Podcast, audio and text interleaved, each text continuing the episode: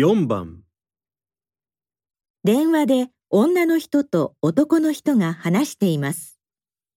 男の人が一番知りたかったことは何ですか？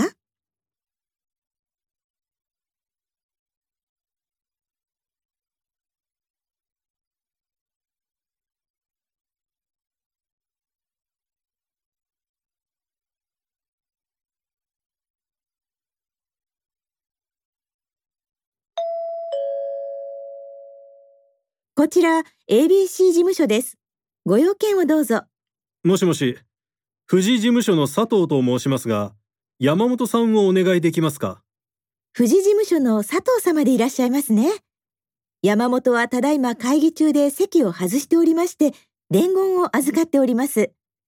佐藤様が必要だとおっしゃっていた書類は、今朝そちらの事務所宛てに郵送したので、今日か明日には届くはずだということです。